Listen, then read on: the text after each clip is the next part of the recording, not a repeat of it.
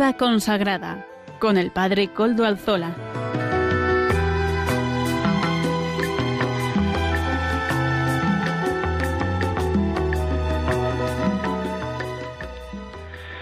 Buenas tardes, hermanos, amigos y oyentes. Hoy es jueves y son las cinco de la tarde, una hora menos en las Islas Canarias. Es por tanto la hora de vida consagrada en esta radio, en Radio María. Les saluda con sumo gusto Padre Coldo Alzola, Trinitario. Hoy emito, como siempre, desde Algorta, Vizcaya, desde en una tarde lluviosa, casi de diluvio universal, aquí en, en Vizcaya, en Algorta. Estoy viendo cómo cae el agua eh, fuertemente sobre los tejados que me circundan. Desde mi ventana veo llover, veo llover. Pidiera que la gracia de Dios también cayera así sobre nosotros, sobre esta iglesia nuestra, sobre la iglesia universal, esta iglesia que está en este proceso sinodal ya, convocado por el Papa Francisco. Vamos a pedir por este sínodo sobre la sinodalidad que se celebrará en octubre de 2023 y que ya ha iniciado su fase diocesana. Así que vamos a encomendar este proceso y, como no, nuestro programa a nuestro santo particular, a nuestro patrono particular, el Beato Domingo Iturrate, cuyas reliquias custodio gozoso, custodiamos gozosos en este templo parroquial del Santísimo Redentor de Algorta, desde donde les estoy dirigiendo mis palabras. Saludo también a quienes nos están ayudando en el control en Madrid, Javi Esquina. Gracias a su servicio podemos emitir hoy también, hoy que es día 4 de noviembre de 2021, ya se va el año, ¿verdad? Ya queda poquito celebramos la fiesta de San Carlos Borromeo y permítanme que hoy hable también del santo de mi orden, San Félix de Valois. San Félix de Valois fue un colaborador necesario del fundador de la orden que fue San Juan de Mata. Luego hablaremos de ellos. Vamos a pedir también la intercesión de estos dos santos, San Carlos Borromeo y San Félix de Valois. Como el programa viene además cargado de contenidos, paso sin más dilación a presentárselos a ustedes. Comenzaremos con Sara de la Torre, redactora jefe de la revista Eclesia, que nos hará un resumen de la actualidad eclesial semanal, como lo hace habitualmente. Contamos también con la colaboración de nuestra colaboradora Natalia Mendieta, con sus apuntes de espiritualidad. En la sección de testimonio hoy vamos a hablar de los dos santos, de San Carlos Borromeo y de San Félix de Valois. También tendremos la colaboración de la hermana Silvia Rozas, de las Hijas de Jesús y directora de la revista Eclesia. Amaro Villanueva, nuestro laico colaborador, nos presenta como todas las semanas el espacio Música para Evangelizar. Y a cargo de nuestra otra colaboradora también, Almudena Mendieta Echevarría, tenemos la sección liturgia, la liturgia del Señor. Ya saben además que se pueden poner en contacto con el programa por medio del correo electrónico del mismo. Se lo recuerdo, aunque creo que ya lo saben. Vida consagrada, todo seguido y en minúscula, arroba radiomaria.es. Ustedes pueden escribirme a él y yo mismo les contestaré. Recuerdo además que nos pueden escuchar, además de por este medio, en directo, como estoy emitiendo en este mismo momento, si estuvieran en Bilbao verían que están, o en Algorta, verían que está lloviendo, diluviando, por eso estoy emitiendo en este mismo momento, pero ustedes también me pueden escuchar por medio de los podcasts de la web, ya suben el nuestro, así que lo subirá Amaro Villanueva cuando se lo manden también desde Radio María y gracias, agradecemos a Radio María porque nos ofrece este servicio de podcast eh, de, estos programas de, de la Radio de la Virgen. Así pues, sin más dilación, es ahora sí, comenzamos dándole paso a Sara de la Torre, redactora jefe de Eclesia. Las noticias, Sara. Muy buenas tardes, Padre Coldo, y buenas tardes a todos los oyentes de su programa en Radio María. Desde la redacción de la revista Eclesia queremos enviarles un afectuoso saludo y, como cada semana, recordarles que aquí les esperamos con los contenidos de nuestra revista. Esta semana lanzamos una pregunta. ¿Y tú? ¿Qué haces por tu iglesia? A veces nos empeñamos en brillar, pero lo que se nos pide es iluminar. Por eso nuestra portada Eclesia quiere invitar a la creatividad de todos para juntos seguir construyendo iglesia, cada uno con lo que mejor sabe hacer, con los dones recibidos, fomentando una parroquia más comprometida, más cercana y entregada a los demás. Somos lo que tú nos ayudas a ser, nos recuerda el lema que viviremos este domingo, Día de la Iglesia Diocesana. Y como información de actualidad, en la sección de Iglesia en España llevamos en nuestras páginas esta Asamblea General de Confer que se está celebrando en Madrid y que nos recuerda otra pregunta con su lema, Señor, ¿qué quieres de nosotros hoy? Hablan de toda la representación que el Papa Francisco quiere que tenga la vida religiosa en España. En palabras del nuncio Bernardito Auza, que inauguró ayer la sesión de esta Asamblea General, expresó la comunión de cada uno de vosotros y el aprecio y la cercanía del Papa Francisco a la vida religiosa.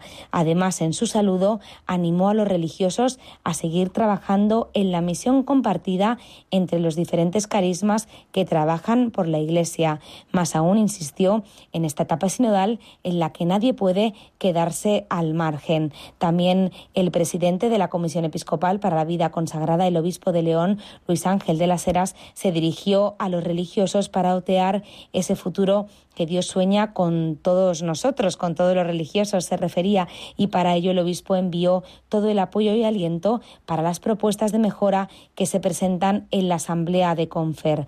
Por último, Mariña Ríos, en lo que fue su último discurso como presidenta, hizo un repaso de lo vivido en estos últimos años y en concreto durante la pandemia. Aseguró que después de este tiempo nos hemos preguntado cómo está y dónde está y qué hacer y no hacer en la vida religiosa. De todo lo referente en esta asamblea, así como de las elecciones, informaremos ampliamente en el próximo número de la revista Iglesia, donde, como cada semana, les esperaremos con los brazos abiertos. Hasta ese momento, nos despedimos y hasta la semana que viene, si Dios quiere. Muchísimas gracias, Sara de la Torre, redactora jefe de la revista Eclesia. Hacía, se hacía eco, Sara de la Torre, de la Asamblea General de Confer Ahí el Bernardito Auza, Monseñor Bernardito Auza, Su Excelencia, el nuncio apostólico de su santidad, eh, nos recordaba a todos los religiosos, nadie puede quedarse al margen del sínodo, nos lo ha dicho. Eh, y es que es así, ¿verdad?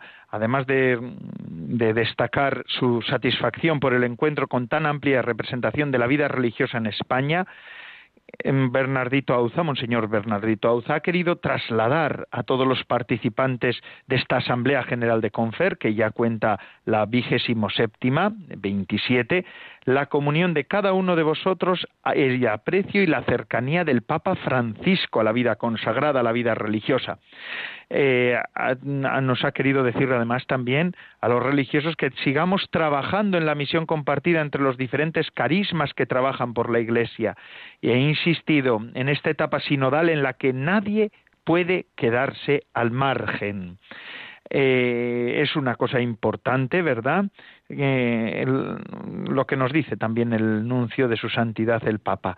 Vamos a pedir por esta asamblea, porque aquí nos va mucho a los religiosos. que vamos a elegir también, se va a elegir el presidente de Confer o la presidenta de Confer. Bueno, pues pedimos por esta asamblea de Confer. Y ahora continuamos con nuestro programa en esta ocasión con Natalia Mendieta, nuestra colaboradora, que nos ofrece estos apuntes de espiritualidad. Ánimo, a Natalia, ¿qué nos dices hoy? Buenas tardes, Padre Coldo. Hoy vamos a hablar del examen de conciencia.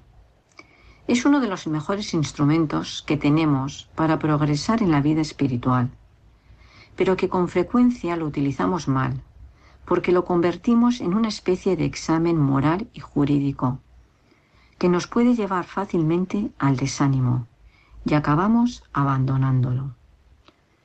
El examen de conciencia es algo muy distinto. Es una forma de orar, de entrar en contacto con Dios, recibo de Dios el conocimiento que Él quiere darme de mí mismo. Me muestra lo bueno y lo malo de mi alma, mis pecados y mis talentos. El examen es una luz en mi vida. me encuentro con Jesucristo dentro de lo más hondo de mi ser y me va mostrando, con amor, los rincones más oscuros, allí donde ni siquiera yo he reparado, pero que me impide crecer espiritualmente. Todo cuanto descubro en mí de odio, de amargura, de pereza, de sensualidad, lo reconozco y lo asumo, pero no para desanimarme, sino para liberarme, para exponerlo a la acción de la gracia de Dios, para que lo sane y lo perdone. Si yo no veo mis pecados, si no los reconozco, no puedo arrepentirme, no dejo que Jesucristo entre y me bendiga y me diga, vete en paz, tu fe te ha salvado. Y de la misma forma, esta luz nos permite ver todo lo bueno que vamos cosechando en nuestra vida interior, las virtudes que desarrollamos, las victorias en nuestras luchas interiores, cómo Dios nos va llevando por sus caminos y cómo actúa en nuestras vidas, y nos hace sentirnos hijos suyos, pequeños y débiles, pero muy amados. Es importante hacer un buen examen de conciencia para hacer una buena confesión. Porque en la medida que nos exponemos con nuestras debilidades ante Dios, con humildad, mayor es la gracia y la fuerza que recibimos para ser perdonados y para no volver a caer en ellas. Para que nuestra conversión sea profunda y progresiva, es bueno mirarnos con lupa, es decir, no solo los pecados graves, sino también las faltas más leves. El examen es necesario hacerlo también diariamente. Parar tras haber estado atareado todo el día y mirar hacia adentro. Esto nos ayudará a no olvidar hasta los más pequeños detalles que ensucian el alma, porque estos muchas veces se acumulan y pesan más que las grandes faltas. El verdadero examen de conciencia nos ayuda a no perder de vista las verdades fundamentales de nuestra fe. ¿Quién es Dios? ¿Quién soy yo? ¿Y cuál es mi relación con Él? Supone un esfuerzo espiritual que nos impide caer en la mediocridad. En la vida espiritual, el que no avanza retrocede el que no sale de sí para apegarse a Dios se queda encerrado en sí mismo, incapaz de librarse de sus propias redes. La dirección espiritual es una aliada importante en este camino de introspección, porque nos ayudará a poner en práctica el examen en nuestra vida cotidiana con más fuerza y eficacia. Son muchas las preguntas que hemos de hacernos para poder llegar a sondearnos y profundizar en el estado de nuestra alma. Pero todas han de girar en torno a una sola. Amo a Dios sobre todas las cosas y al prójimo como a mí mismo. Muchas gracias, Natalia Mendieta, nuestra colaboradora. El examen de conciencia tan importante para el progreso de la vida espiritual. Decía San Ignacio de Loyola, cuyo 500 aniversario estamos celebrando este año, de, su conversión, quiero decir, porque no hace no es que naciera hace 500 años, sino que se convirtiera, se convirtió hace 500 años. Em, decía que el examen de conciencia era la herramienta más eficiente para poder mm, progresar espiritualmente. Y yo estoy de acuerdo con San Ignacio de Loyola. No es que no es que mi criterio sea mayor que el de San Ignacio de Loyola, no lo pretendo decir, pero cada vez estoy más convencido de que San Ignacio de Loyola dio un gran impulso al tema del discernimiento espiritual y, el examen de conciencia es muy importante para el discernimiento de espíritus. Bueno, vamos a continuar con nuestro programa. Agradecemos a Natalia Mendieta su colaboración, apuntes de espiritualidad, y ahora continuamos con, con nuestro programa. Y les he dicho que yo iba a hablar hoy de San Carlos Borromeo, porque cada cada 4 de noviembre la Iglesia Católica celebra a este santo, ¿verdad? Este arzobispo de Milán, personaje importantísimo de la contrarreforma católica del siglo XVI. El Papa San Juan Pablo II le tenía un gran aprecio y devoción y lo consideraba su santo patrono. ¿Por qué? Porque San Juan Pablo II se llamaba en realidad Carol, que significa Carlos, y por eso este era su patrono. Además, no está bien que yo hable de mí mismo, ¿verdad?, en el programa yo creo que no lo hago tan a menudo. Por lo tanto, hoy me voy a dar una licencia. ¿Por qué yo le tengo un especial cariño a San Carlos Borromeo? Pues además de su obra, pero o antes de conocer su obra y la importancia de su testimonio, de su tarea, y, eh, en Roma nosotros los trinitarios tenemos una iglesia allí en Vía Quirinale que se llama San Carlos Borromeo que se conoce como San Carlino alle Quattro Fontane, porque es una iglesia pequeñita, muy pequeña, y un convento pequeño, pobre, eh, ahí en Vía Quirinale. Es la primera iglesia dedicada a San Carlos Borromeo. Y desde entonces yo le tengo un especial afecto también a este santo. Pero no porque yo le tenga afecto es importante, sino que es importante ya, digamos así, independientemente de mi afecto. Nació en Italia en 1538 en el seno de una familia noble. Su tío, pues de hecho, su tío él, fue papa y fue el papa Pío IV, quien él lo mandó a llamar a Milán para que lo asista a él en la administración de su pontificado. Pío IV lo hizo ocupar altos cargos eclesiásticos en los que Carlos, San Carlos Borromeo, se desempeñó con eficiencia, pulcritud y humildad. ¿Verdad? Este San Carlos Borromeo fue nombrado arzobispo de Milán y posteriormente cardenal. Participó en la organización y el desarrollo del Concilio de Trento, que fue un momento de conversión profunda en la Iglesia, haciendo una importante contribución desde la Secretaría del Estado del Vaticano.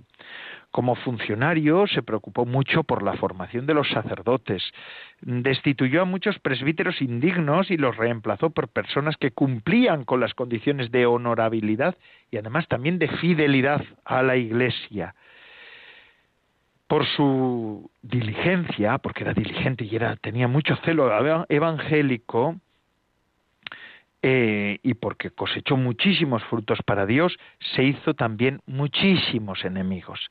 Incluso en alguna oportunidad su, su vida corrió grave peligro cuando un grupo de miembros de la orden de los humiliati, poseedora de monasterios, tierras y otras propiedades, intentaron desprestigiarlo ante el Papa. Al no conseguir su cometido, tres priores de dicha orden armaron un complot para matarlo. Jerónimo Donati, sacerdote de los Humiliati, aceptó el encargo de darle muerte a cambio de veinte monedas de oro. Donati llegó a dispararle a, Borromeo mientras rezaba en la capilla de su casa, pero providencialmente la bala no llegó a darle de lleno y solo quedó herido esto me recuerda a mí, a San Carlos, a, San Carlos Borromeo me recuerda a San Juan Pablo II, ¿verdad? Durante la peste se propagó, que se propagó en Milán, San Carlos se puso al cuidado de los enfermos, fue el organizador del clero y las órdenes religiosas que salieron al encuentro de los contagiados necesitados de asistencia médica y espiritual. Borromeo atendió personalmente a cientos de moribundos y fue un gestor de la ayuda económica de las víctimas y a las a las familias. Em, fue amigo de mucha gente de bien y de santos, ahí hay una constelación de santos, qué bonito de todo. Los santos vienen en ramillete, porque en momentos difíciles de la historia siempre surgen personalidades muy singulares. Pues este, este tipo va a dar muchos santos, estoy convencidísimo. Pues ahí estaban San Francisco de Borja, San Felipe Neri, San Pío V, San Félix de Cantalicio, San Andrés de Avelino, Mm, y también, eh, mm, también él le dio por primera vez la comunión, o le dio de comulgar por primera vez a San Luis Gonzaga. Él murió el 4 de noviembre de 1584, San Carlos de Borromeo, y durante los últimos años de su vida siguió dedicado a la implementación de las reformas establecidas en el Concilio de Trento. Por eso, aun no siendo religioso, podemos considerarlo como un religioso, porque él vivió con mucho celo y muy unido a todas las espiritualidades. En esa tarea siempre, en esa tarea de las reformas, siempre había encontrado fuerte oposición al punto que fue acusado ante los tribunales eclesiásticos de Roma y de Madrid. A los 46 años, durante el retiro anual que realizaba en Montebaraglio, cayó enfermo y al retorno a Milán no hizo más que empeorar las cosas. Y así fue llamado a la presencia de Dios. Y desde allí intercede por toda la Iglesia y es venerado en tantos lugares, y entre otros en San Carlino alle Quattro Fontane, ahí en el corazón de Roma, en Vía Quirinale.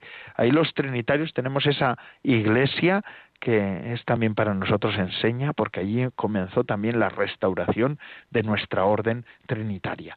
Bueno, pues San Carlos Borromeo, muchísimas gracias por el testimonio, por, el, por su ejemplo, por su contribución y por su camino de santidad. Damos gracias a Dios por este santazo, San Carlos Borromeo, y pedimos al Señor en este momento de la Iglesia, que es también complicado, no en la Iglesia, sino en el mundo, en un tiempo de cambios profundos en, en el mundo, y también en la Iglesia que también quiere ser reformada, que quiere cambiar, que quiere volverse siendo más fiel, ¿no? El Concilio Vaticano II no lo tenemos tan, tan, tan lejos y estamos todavía recibiendo y haciendo la recepción del Concilio Vaticano II, pues pedimos la intercesión de este santazo, de este campeón de santidad, que es San Carlos Borromeo.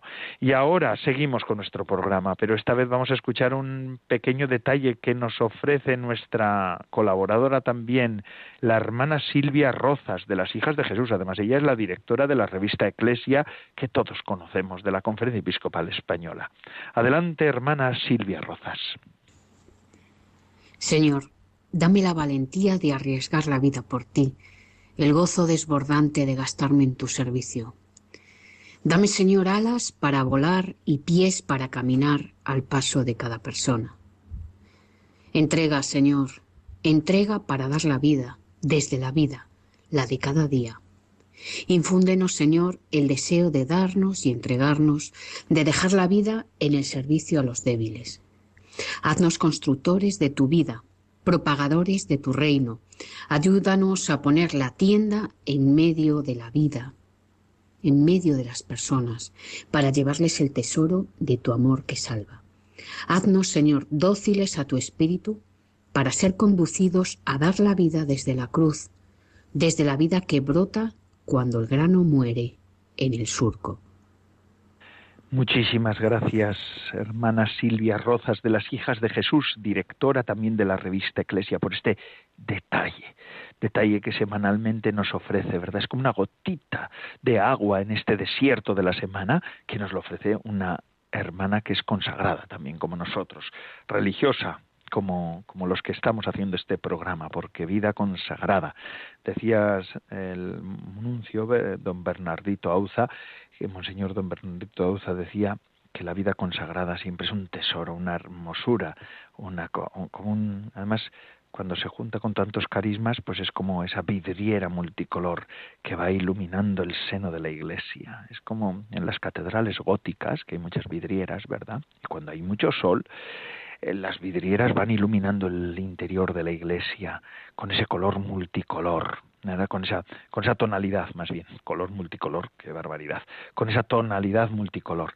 Pues así son los carismas, las órdenes religiosas, los institutos de vida consagrada, son como esos colores diversos que dan una atmósfera singular al, al edificio mismo de la iglesia, al templo del Señor que está caminando en el mundo en este momento.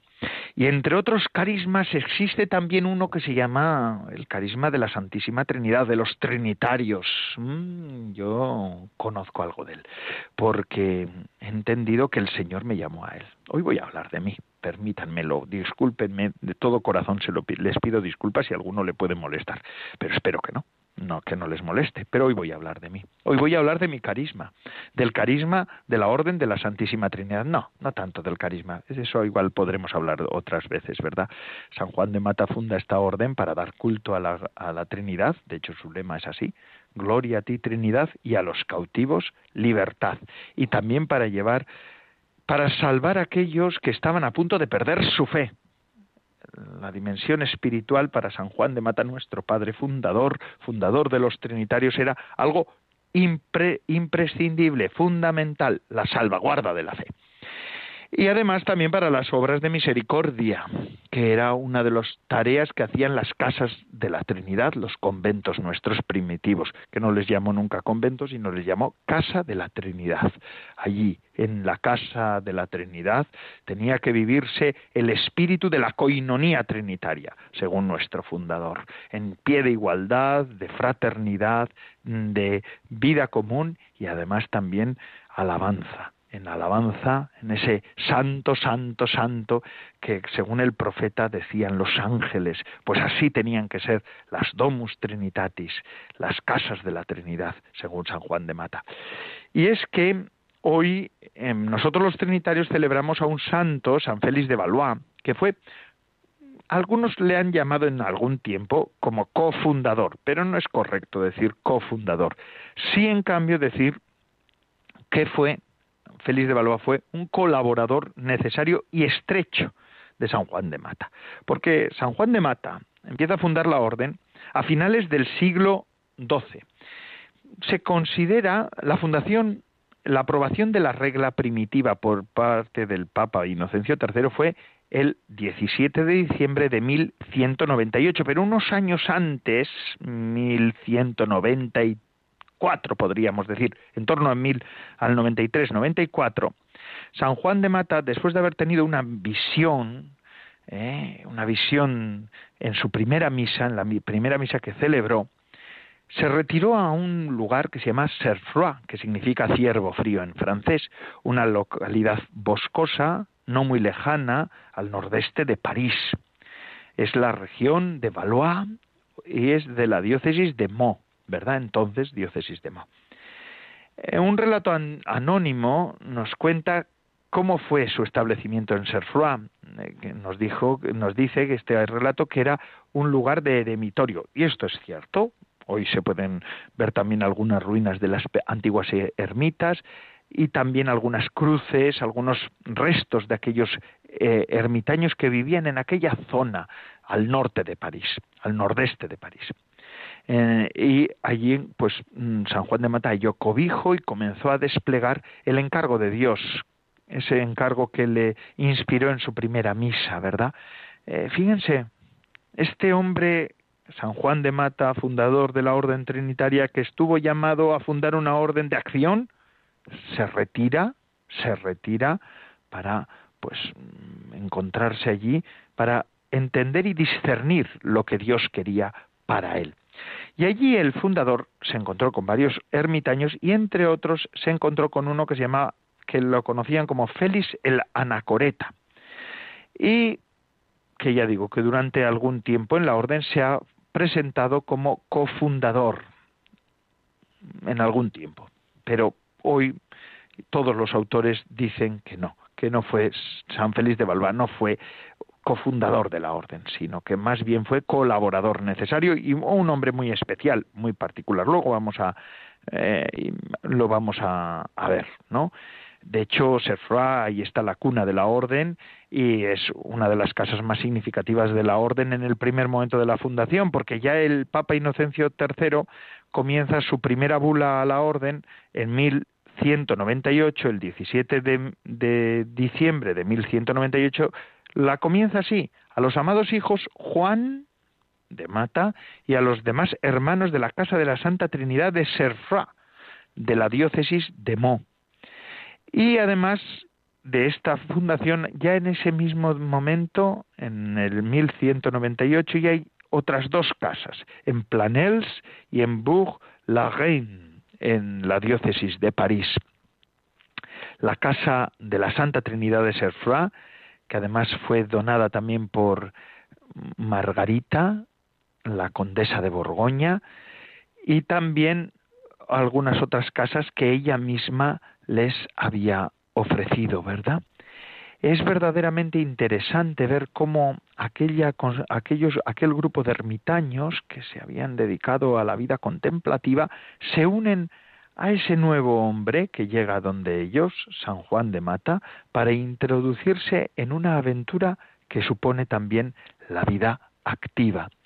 Y en esto todos los indicios apuntan, y algunos testimonios muy antiguos, apuntan a que San Félix de Valois tuvo mucho que ver. Él, que era como el superior de todo aquel eremitorio, se da cuenta que el Espíritu Santo les viene a traer algo nuevo, de la mano de ese Juan de Mata que venía de París. Juan de Mata antes de la fundación, antes de su ordenación sacerdotal, era ya profesor en la entonces Universidad de París, en la universidad, en la Escuela Catedralicia de París. Y San Félix y él enseguida congenian, congenian con rapidez. Este es el verdadero testimonio de lo que hemos dicho antes con San Carlos Borromeo, cómo los santos se van llamando unos a otros y se va generando una constelación de santos. En la Iglesia siempre ha sido así, siempre ha habido colaboradores.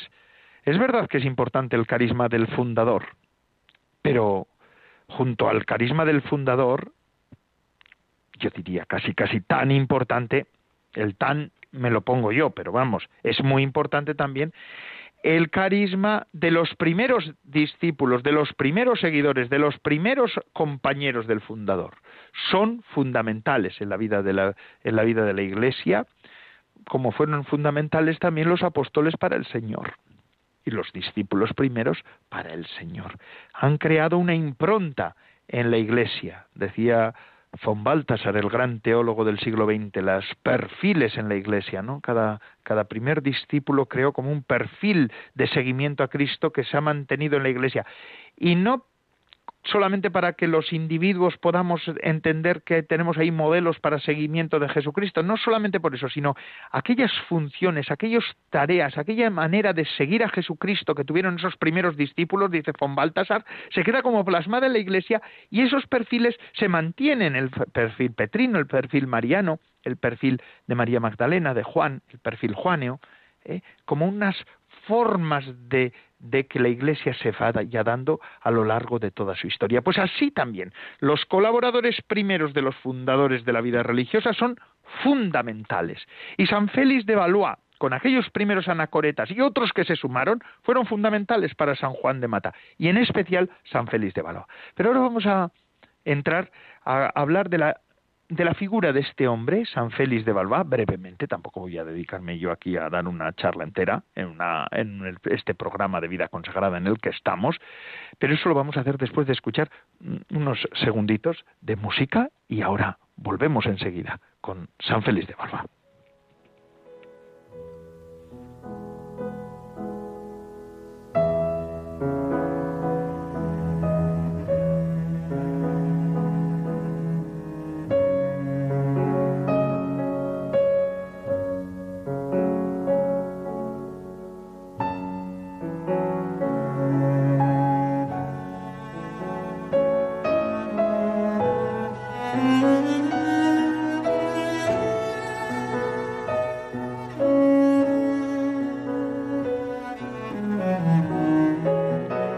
Padre, te doy gracias, te adoro, te alabo, te glorifico.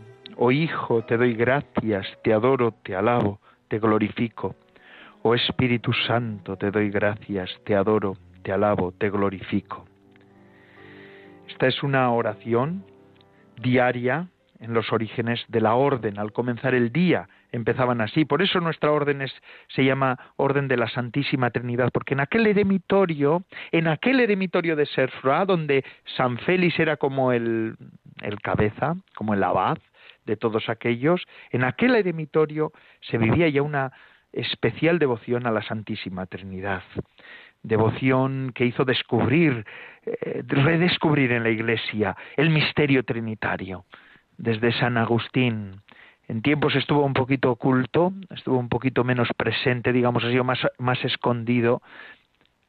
Toda la Iglesia siempre ha profesado la fe en la Santísima Trinidad, pero estaba como con menos devoción. Y en aquel momento, en el siglo XII, se vuelve a retomar esta devoción en torno a París, ¿verdad? Y también como respuesta a todos aquellos árabes que nos, a todos los musulmanes que nos acusaban a los católicos, a los creyentes, a los cristianos de ser politeístas, pero no era así.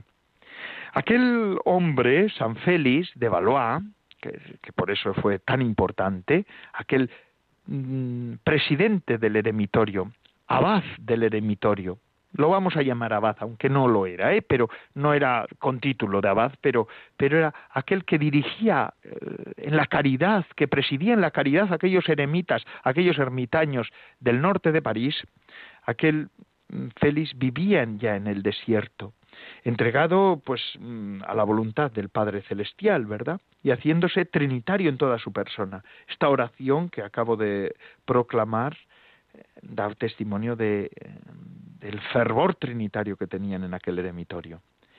Y es que vino San Juan de Mata a Serfroy y cuando comunicó a San Félix la inspiración recibida, San Félix, pues al haber escuchado de San Juan de Mata aquella palabra, pues enseguida dice uno de los mm, de Inocencio III, lo dice también en su bula, divinamente inflamado, tuvo como deseos de buscar ante todos los intereses de Jesucristo. Son palabras del Papa Inocencio III en su bula, ¿verdad? Eh, abrazó, por tanto, la orden trinitaria y le ayudó a San Juan de Mata, nuestro padre, San Juan de Mata, a construir la espiritualidad trinitaria que iba a ser el vehículo para llevar adelante aquella obra que estaba en manos de Dios y que venía de Dios, ¿verdad? San Félix además participó mm, activamente en la aprobación de la orden, acompañó a San Juan de Mata en esos viajes que tuvo que hacer a, a Roma para hablar con Inocencio III. San Juan de Mata conoció a Inocencio III ya en París, antes de que Inocencio III fuera papa. Y además, San Félix participó en la obra de rescate porque hay mucha certeza de que fue él mismo en persona a realizar la primera redención en Marruecos, junto con nuestro padre San Juan de Mata, el fundador trinitario. Así que intervino activa y personalmente en las fundaciones realizadas en Francia, estoy convencido y hay mucha certeza de ello, ¿verdad? Y su nombre ya aparece en la figura de la, eh, de la, Casa de Marsella, que fue una de las más importantes de las fundadas por nuestro padre fundador en su vida, ¿verdad? Quizá la más importante sería la de Roma, en Santo Tomás Informis, donde él fallece, el hospital que está junto al Coliseo romano. Pero Marsella fue una plaza importante y allí como ministro, como superior, San Juan de Mata nombra a Félix de Valois, porque era una plaza en la cual, mm, claro, los, cuando venían los rescates del norte de África, llegaban al puerto de Marsella, muchos de ellos, no todos, pero muchos de ellos llegaban al, al, al, al puerto de Marsella, y allí los recibía la Casa de la Trinidad de Marsella, donde San Félix de Valois fue ministro, y allí murió. San Félix de Valois muere allí, eh, dando gloria a Dios. No, está, no hay certeza del día y la fecha exacta. Del fundador sí que hay certeza.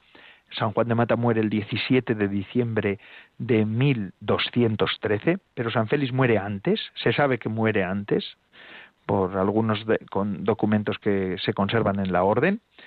En los archivos vaticanos en concreto, porque todos los archivos de la orden desaparecieron, pero todos los documentos oficiales con sello de la Santa Sede se mantuvieron en el archivo vaticano. Y así pues, San Félix de Valois fue un hombre necesario. Y esto nos hace recordar y nos hace traer a, la, a nuestra consideración la importancia de caminar siempre juntos. En este tiempo en el que el Papa nos invita a la sinodalidad, es también importante que nosotros entendamos que tenemos que caminar juntos. En la Iglesia se caminan juntos. Vamos todos de la mano para poder hacer y llevar a cabo la obra de Dios. Pues eh, damos gracias a Dios por este testimonio también de San Félix de Valois. Gracias por su atención. Y ahora vamos a seguir con el programa de vida consagrada en el que estamos. Hoy me lo han permitido, ¿verdad? Que yo pueda hablar de mi cofundador. De, bueno, cofundador no puedo decir así. Del colaborador de mi fundador, San Juan de Mata, San Félix de Valois. Lo llevo también impreso en mi alma, ¿no? Es un hombre que, verdad, es una figura que, aunque no es del todo conocida, es una figura entrañable la de este, este anacoreta que enseguida empieza a entrar en esta obra de la redención de cautivos. Bendito sea el Señor. Y continuamos con nuestro programa y ahora sí, vamos a pasar con Amaro Villanueva a la sección de música para evangelizar. Adelante, Amaro.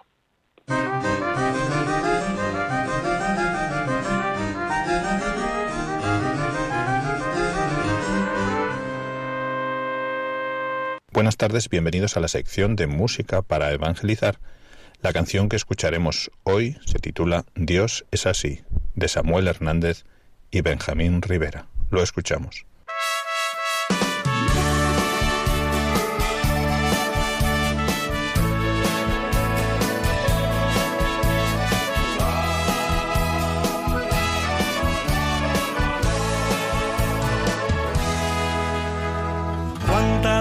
Veces corriste cuando Dios te estaba llamando? ¿Cuántas veces dijiste, ocupado estoy? Fueron los días, los meses y también los años, pero Dios siempre esperando a que tú regresaras.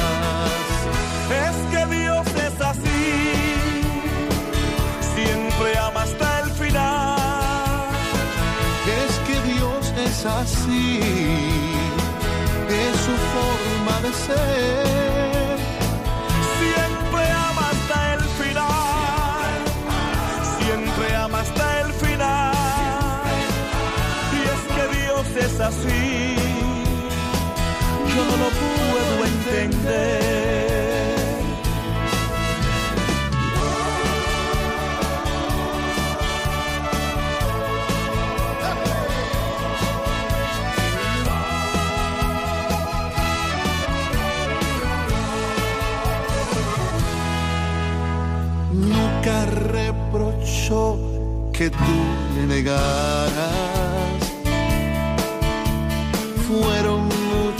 Las veces que tú le fallaste. Pero todos los días a ti regresaba, deseando cuidarte, esperando ayudarte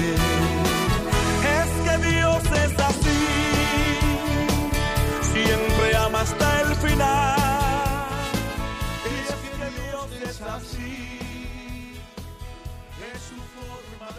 Muy bien.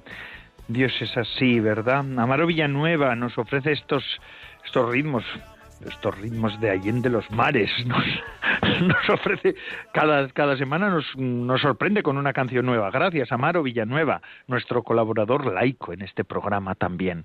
Y ahora sí, continuamos con nuestro programa. Ya llegamos hasta ya hacia los últimos eh, contenidos del mismo. Y en este caso será Almudena Mendieta Echevarría quien nos ofrecerá esta liturgia del Señor al final de, este programa de vida consagrada en el que estamos. Adelante, Almudena Mendieta Echevarría. Buenas tardes, Padre Coldo. Vamos a comentar el Evangelio del domingo. En aquel tiempo, entre lo que enseñaba Jesús a la gente dijo, Cuidado con los escribas, les encanta pasearse con amplio ropaje que les hagan reverencias en la plaza. Buscan los asientos de honor en las sinagogas, los primeros puestos en los banquetes, y devoran los bienes de las viudas, con pretexto de largos rezos. Estos recibirán una sentencia más rigurosa. La primera cosa que me viene a la cabeza es que Jesús es Dios y nunca se equivoca. Él es el camino, la verdad y la vida. A veces nos hacemos una falsa idea de Dios, principalmente porque ponemos en duda las palabras de Jesucristo en el Evangelio. Las palabras de Jesús son eternas y verdaderas. Una de las cosas que más dolor le causa a Dios es que no creamos las palabras de su Hijo. Jesucristo nos dejó su palabra y su cuerpo.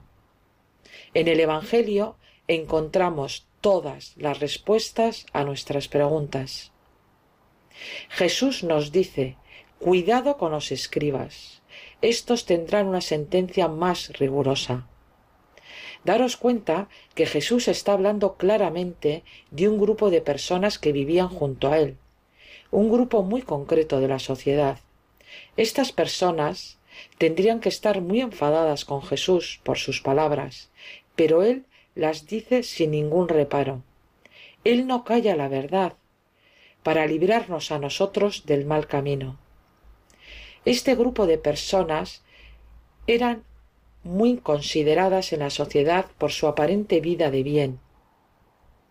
También Jesús nos dice que cada uno va a tener su sentencia, es decir, cada uno es responsable de sus actos y nuestros actos van a ser juzgados. No van a ser juzgados por la cantidad, que también, sino por la intención y el amor que ponemos en ellos. Jesús nos enseña a no mirar la obra en sí, que por supuesto tiene que ser buena, sino más bien el corazón y las intenciones que ponemos en la obra que realizamos. Las apariencias no le interesan nada, porque no contienen la verdad. ¿Cuál es el pecado de estos escribas para que Jesús hable así tan rotundamente? Es este. Devora los bienes de las viudas, con pretexto de largos rezos. A veces podemos ser muy falsos. Predicamos unas cosas, pero hacemos otras. Estas personas no cumplen ni el primer ni el segundo mandamiento. A Dios no le aman, porque lo suyo no es oración, es pretexto de larga oración. Hacen que oran para ser vistos y respetados como hombres de Dios. Aparecen como personas muy rezadoras, pero realmente es una pose, una rutina, una obligación, una carga. Realmente no hablan con Dios de corazón a corazón, no buscan a Dios ni su voluntad, porque si hablasen con Dios se darían cuenta que no pueden explotar a las viudas, porque Dios es amor. Ellos son maestros y dicen lo que hay que hacer, pero no lo hacen. No mueven ni un dedo para hacer la voluntad de Dios.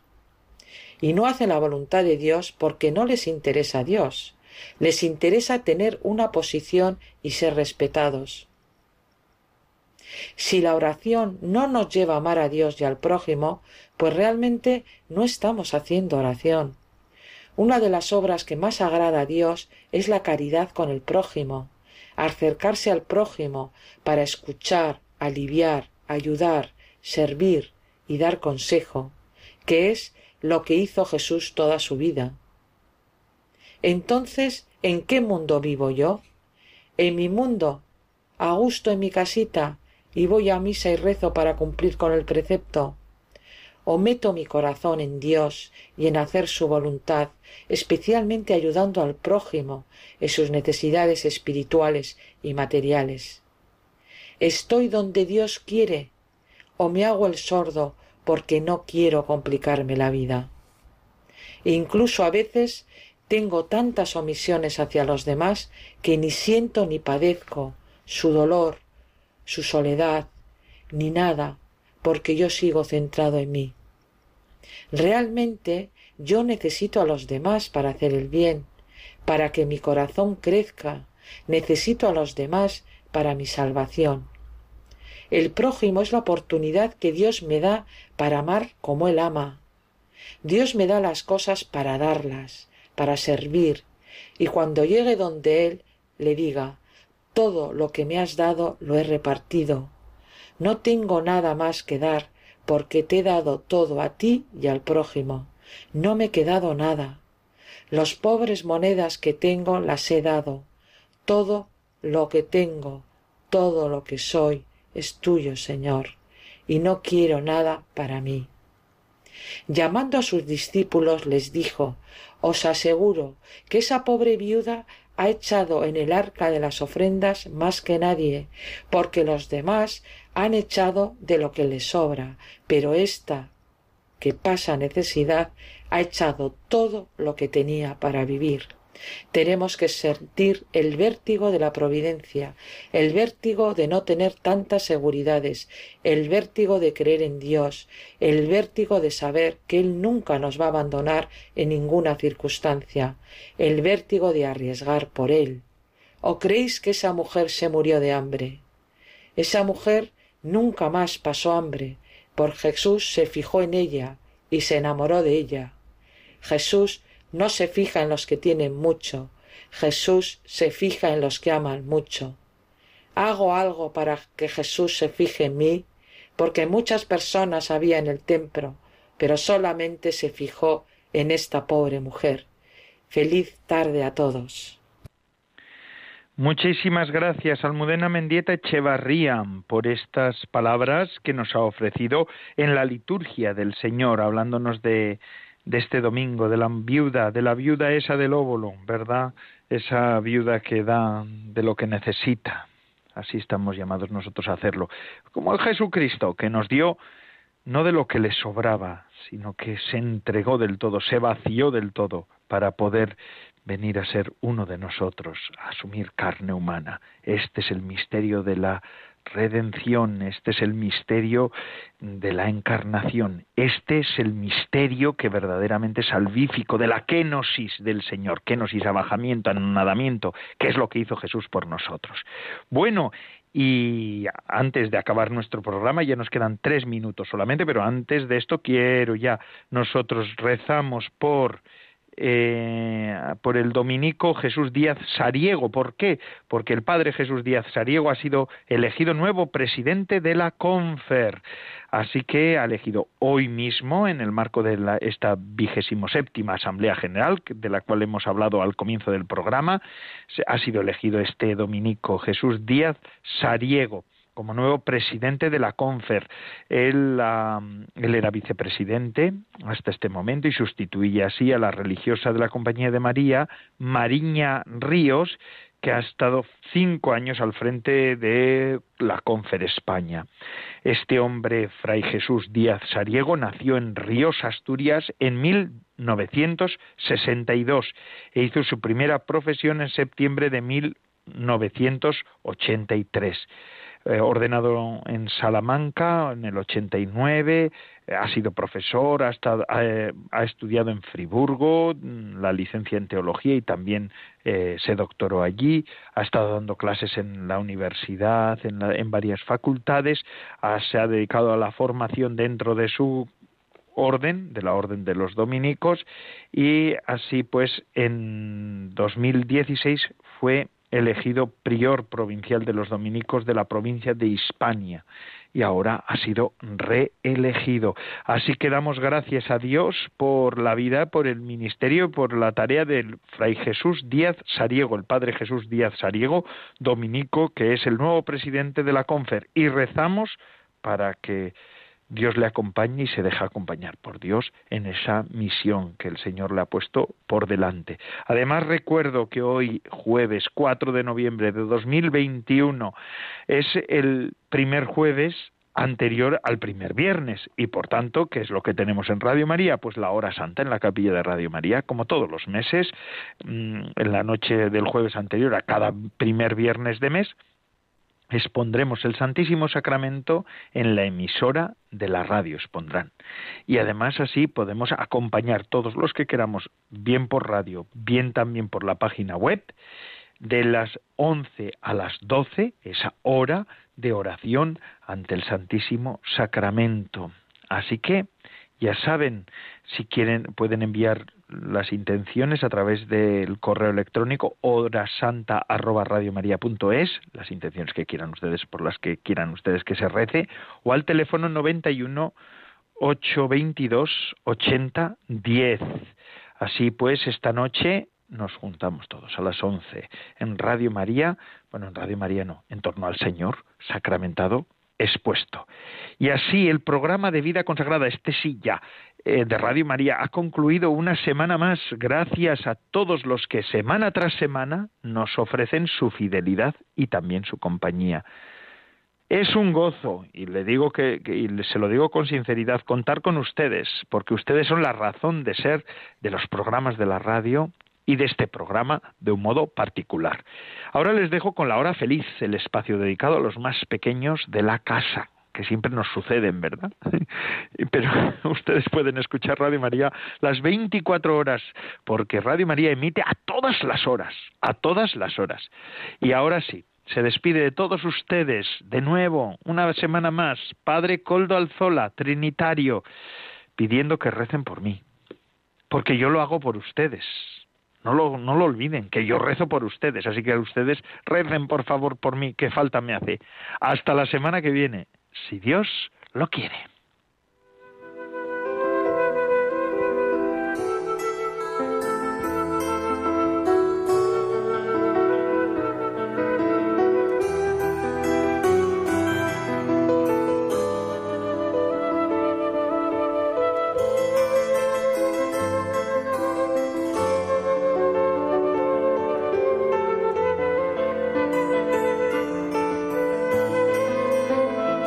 Consagrada con el Padre Coldo Alzola.